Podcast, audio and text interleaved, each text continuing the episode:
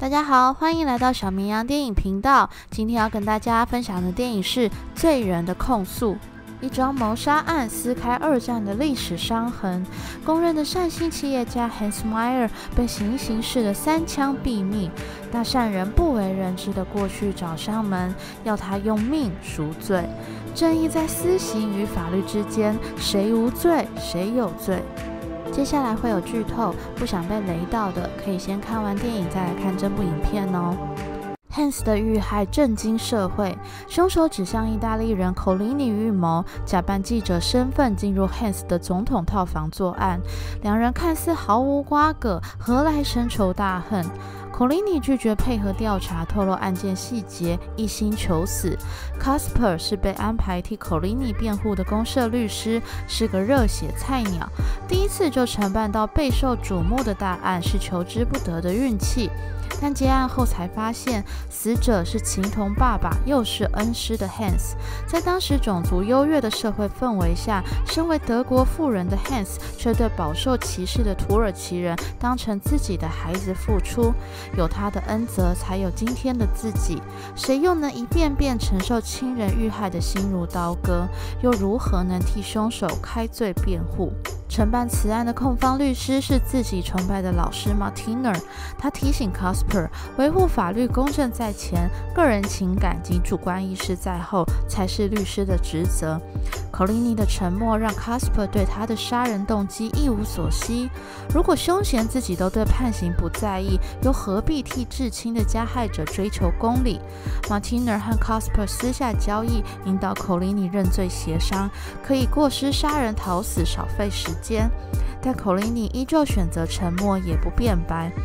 Casper 从作案枪支的稀缺性找到案件的突破点，他辗转到了口里尼的故乡小镇，景物依旧淳朴如故，却掩藏居民历史的血泪。时间回到一九四四年，纳粹攻陷意大利，民间支印反抗军激怒德军。身为长官的 Hans 带头残暴血洗口里尼家乡小镇，口里尼被迫睁眼看着爸爸在他面前被三枪毙命后，继续被狠踹头部发泄。Hans 告诉他：“你必须勇敢。”全家人从此再也走不出的伤痛。二战结束后，他和姐姐曾诉诸国际法，替爸爸讨回公道，却因为德雷尔法将战争期间杀害人民的行为从杀人罪改为过失杀人，让 Hans 和多少德军因此脱罪。Hans 的余生积极投身公益，照顾弱势，或许是想弥补当时自己带给其他种族的伤痛。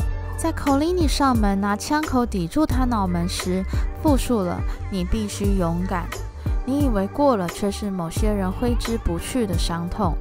Hans 以双手抱胸，没有挣扎，以命还命，就像当时爸爸死前承受的伤害和屈辱，口里尼一样不差的还给 Hans。当司法变成坏人的帮凶，正义将从何处讨？开庭前，Martina 再次威胁 Casper，有些事该就此放手。Martiner 急于隐藏的案件真相终于摊在阳光下。Casper 公开 Hans 有如魔鬼的曾经，而协助参与德雷尔法立法的议员就是此案控方律师 Martiner。Martiner 以证人的身份作证了自己当初参与的立法违背公正原则。Colini 的爸爸得到了迟来的平反，在法官判决前，，Colini 结束自己的生命。或许沉默是他对法律的控诉，心中已无涟漪，了无牵挂，坦然地面对自己的罪行。